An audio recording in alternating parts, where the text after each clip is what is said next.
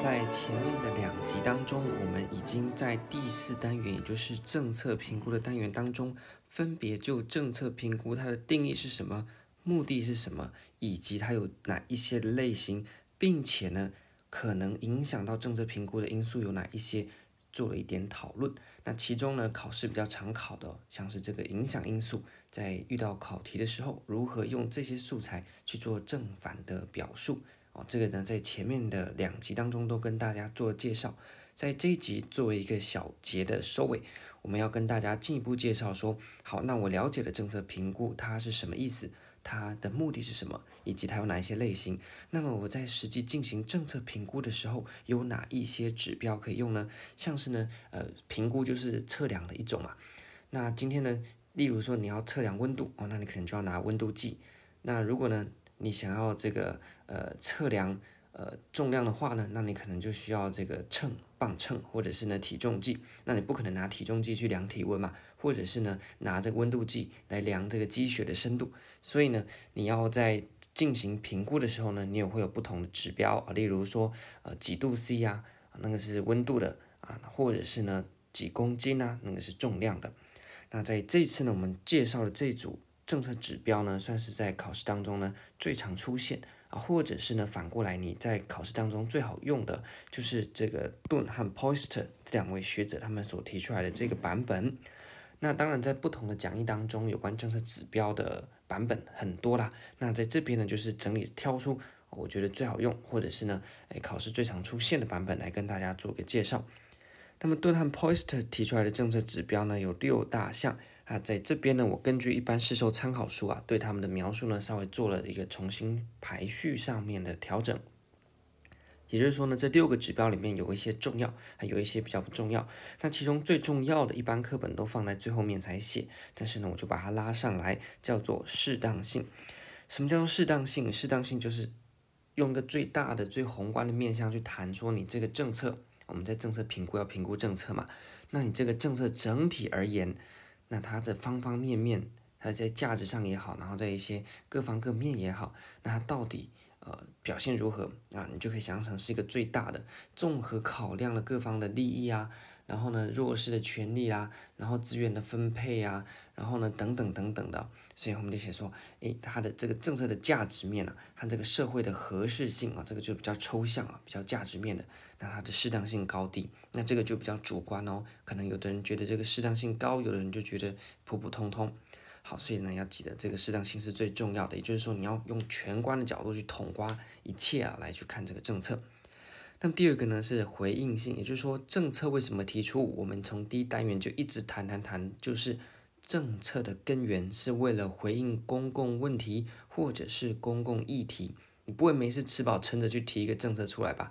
对不对？即便像是什么，诶，这个数位发展部要搞一个卖鹅啊米耍的这个平台，它还是虽然很多人觉得很荒谬，它还是有一个问题意识在于，它想要帮助传统的这些小吃店去卖东西嘛。只是可能大家认为这个不是当前最重要，呃，数位发展的这一块需要做的。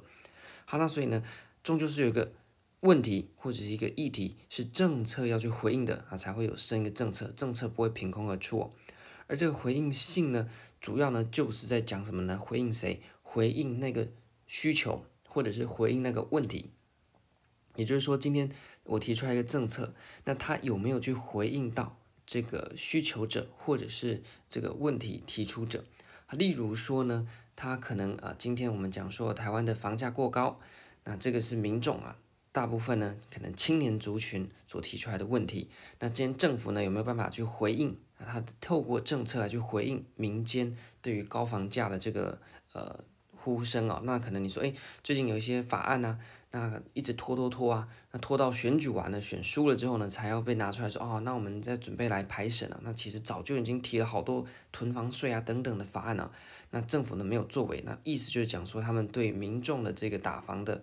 呃，需求的回应性是相对低的。第三个呢是公正，公正 equity 这个呢，照字面上的意思就是讲说政府呢它的政策是涉及什么呢？涉及资源嘛，政府在对资源进行一个权威性的分配。OK，所以呢，今天政府握有这么庞大的公共资源，它的运用分配上面又具有权威性，那势必的它必须呀要去把握的一个很重要的根本原则，就是它的公正性。也就是说呢，资源的运用不可以集中在呃有利者的身上啊啊，例如说现在有人就讲说，哦，可能跟这个建商勾结啊，跟这个大财团勾结啊，他们这些大财团、大建商、大地主啊，本来就是有钱的嘛。那你政府握有这么多的资源，结果你又拿去跟他们这样子狼狈为奸啊，把资源都挹注给这些大的财阀，那这样可能就是很不符合公正性的。那一个政府，我们讲说为什么需要政府，而不是单靠企业就好？因为政府它必须透过政策来去提升公共福祉，或者是呢增进公共利益。那讲得更抽象，叫做落实公共性。那这个公共就是什么呢？就是公天下嘛，不是你家的嘛，不是企业的天下嘛，对不对？所以呢，资源运用上面呢，我们需要政府干嘛？因为企业就是卖钱嘛，谁钱多讲话大声嘛。那政府就是跳出来，基于公共福祉和公共利益的这样的一个出发点，来用这些公有的资源去帮助一些弱势，在市场上面可能不被看见、不被听见的弱势，那就需要政府来出手，不然的话交给市场，他们就被淹没了。所以公正性这个字面上的意思，就是你资源的运用要重视公不公平，弱势者有没有受到一定的保障，那会不会偏袒单一的啊，或者是个别的这个团体或者是个人，那这个要去注意。第四个呢是效率，效率呢非常简单，就是我们经济学上面谈到能不能用最低的成本获得最高的产出。例如说，我只花了一百万办活动，结果呢创造了两千万的。这个效益啊，那这个就是效率比较高。那或者是呢，像防疫上面呢，也是涉及到很多效率的考量。例如说，我做了这么多的管制，付出了这么多的管制成本，那我得到了效益到底有没有成比例？啊，可能我花了很多的管制成本啊，结果呢，到处像是我们的这个中国啊，到处封控啊，然后这些付出大量的人力啊，但是呢，对整个社会造成的。冲击跟他所希望达到的防疫的效率呢，可能之间就受到了严重的质疑嘛。那你说，诶，那这样效率就是要最低成本，然后呢，希望达到最高产出。那另外一个效能就是什么呢？效率和效能啊，你就把它想象成一个是成本和效益的关系。那效能呢，则是说，那我的这个预期的目标和我实质产生的这个结果。有没有助于我预期目标的一个达成？例如说呢，我希望能够减少交通的事故。那效率在讨论的是我如何花最低的成本达成最好的呃这个成效。呃，例如说呢，我可能派了一百个警察在路口站着啊，防止有人闯红灯。那我的成本就要付这一百个人的薪水，那成本相对高。那如果可以透过其他的方式啊，例如说道路的规划、号志灯的设置，或者是呢行人友善的。这个环境的打造，那相对来讲，可能成本不需要那么高，或者是呢，哎，我透过这个比较良好的公民素养的培养啊，那长期而言呢，成本相对不高，但是呢，又能够根本的解决交通乱象的问题，这可能就是一个效率比较好的。而效能是我做这个事情能不能对我的预期目标的有助于达成。例如说呢，你装这个区间测速哦。到底能不能让这个区段里面的超速飙车的情况降低啊？这个呢是效能在讨论的。那效率就讨论说，那这个成本和它达成的效益之间的关系。那最后呢，充分性，充分性呢就是讲述你这个政策是为了回应这个公共的议题或问题。那么你回应的程度到哪边？例如说呢，今天高房价。然后呢，政府提出来的啊，我们要升息半码。我们讲说这个杨斑马要出手了嘛，最近的风向是不是往这边在吹呢？那他出手了，升息半码。那对于所谓的高房价的这个问题，他的回应的程度到哪边？那如果呢，哎，马上一记重拳下去啊，这个升息啊很多，那这样子的话呢，可能马上见效啊，那就可能马上回应。充分性非常高的去回应了这个问题或需求。那如果你可能升息半码，市场不痛不痒啊就放个风声说哦打房了打房了，实际上呢没有什么感觉。那这个充分性呢就相对比较低，就是你可以把它想象成是一个政府预期它的问题有这么多，那你的这个政策实际执行之后呢，可能诶成效拉到这边来，那你的充分性就是这这样。那如果呢你一个表现的比较好的充分性的比较高的呢，就是你的问题到这边。那你的回应的，你的充分的满足了这个问题或需求的程度也这么高，那就是充分性了。所以其实有一些指标呢，它是比较呃重叠的，你会觉得比较相近。那细节呢，可以搭配参考书。那实际运用上面，就随便挑一个政策，像我们刚刚已经举了好多的政策来带入，那你就会非常有感觉哦。例如说呢，呃，你可能疫情爆发到呃今天。那究竟我们还有没有必要进行这个居家照护啊？就是要还要再关五天呢、五加 N 呢、那你关了这五天，我们所需要非常多基层的这个工位的人力哦，来投入做这个居家呃照护的这个业务。那倒不如呢，啊，全部放宽了。那确诊呢，就是比较一般的感冒，也不用在家里关五天了，就省掉了非常多打电话啦、诊所通报啦，然后发关怀包啊等等这些做法。那你就去想看说，那这个。呃，做法呢？假设我们呃，就是还维持目前要关五天啊的这个做法，那它的这个公正性啊、呃，上面有没有去照顾到人权？可能有的人一直有争议，就是说我们到底能不能政府用这个理由啊，把人民强制把你去限制你的出入啊？这其实对人权自由啊、就是人身自由是非常大的限制。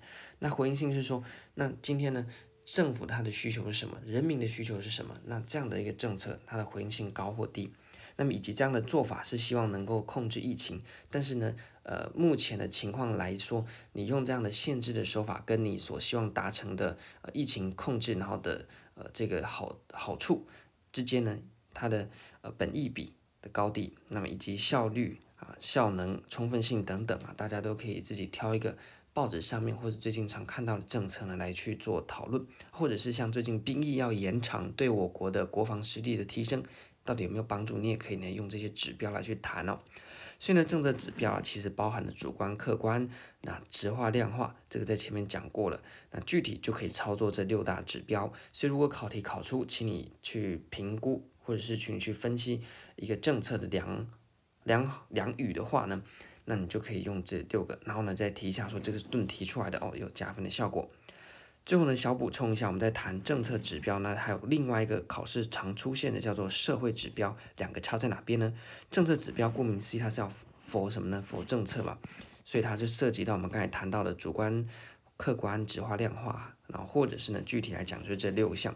那社会指标呢，比较是单纯的在呈现这个社会发展的趋势，哦，例如说呢。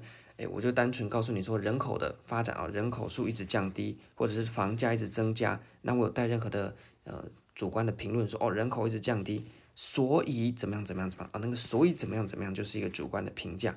那单纯呈现人口的趋势，或者是呢呈现近期的温度的呃趋势，类似这样的概念是一样的，就是去呈现一个社会发展的趋势，像是大家的平均收入，或是近几年大家的呃这个出国人数等等，这个呢。比较没有涉及到价值性、因果性啊的这样的一个情况呢，就是一个社会指标啊，比较通通盘的这样子一个不带价值性的，像是呢，诶近几年的这个呃旅游旅客人数，这就是一个客观的。那如果呢客观的旅客人数，你想要把它变成主观的政策指标呢，会变成什么呢？例如说政府推出了旅游的好呃这个旅游的补助。那么这些旅游补助的政策，具体来讲，旅游补助的政策对我们的观光业造成了哪一些呃影响？那这个呢就是一个政策指标，那就可以用这六项来去评断。但是呢，单纯的讲旅客人数，这个呢就比较偏向社会指标了。那它就更细致的可以分成描述性的、产出叙述的，或者是分析性的指标。这个呢就更琐碎。一般来讲，你只要去理清说什么是政策指标，什么是社会指标就行了。那关注点呢，在公共政策还是要以政策指标为主。好，那这一集呢，希望有很清晰的跟大家介绍了政策指标。那因为呢，版本非常多，一般大家在读的时候呢，会比较混乱。还有在举例的时候呢，你要先把定义搞懂，再来带到个案当中啊，就可以去做比较完整的讨论。那考试的时候呢，就变成非常简单的题目了。好了，这一集呢，到这边我们用了三节的时间跟大家。纵览性的介绍了政策评估的定义、目的，还有哪一些的类型，那么以及影响政策评估的因素。那这一集呢，告诉大家实作上面我们可以用哪一些的指标来去进行政策的评估。那这边呢也特别着重在考试的时候很爱出，请你举实例说明啊。那这个呢就是大家回去自己练习的地方。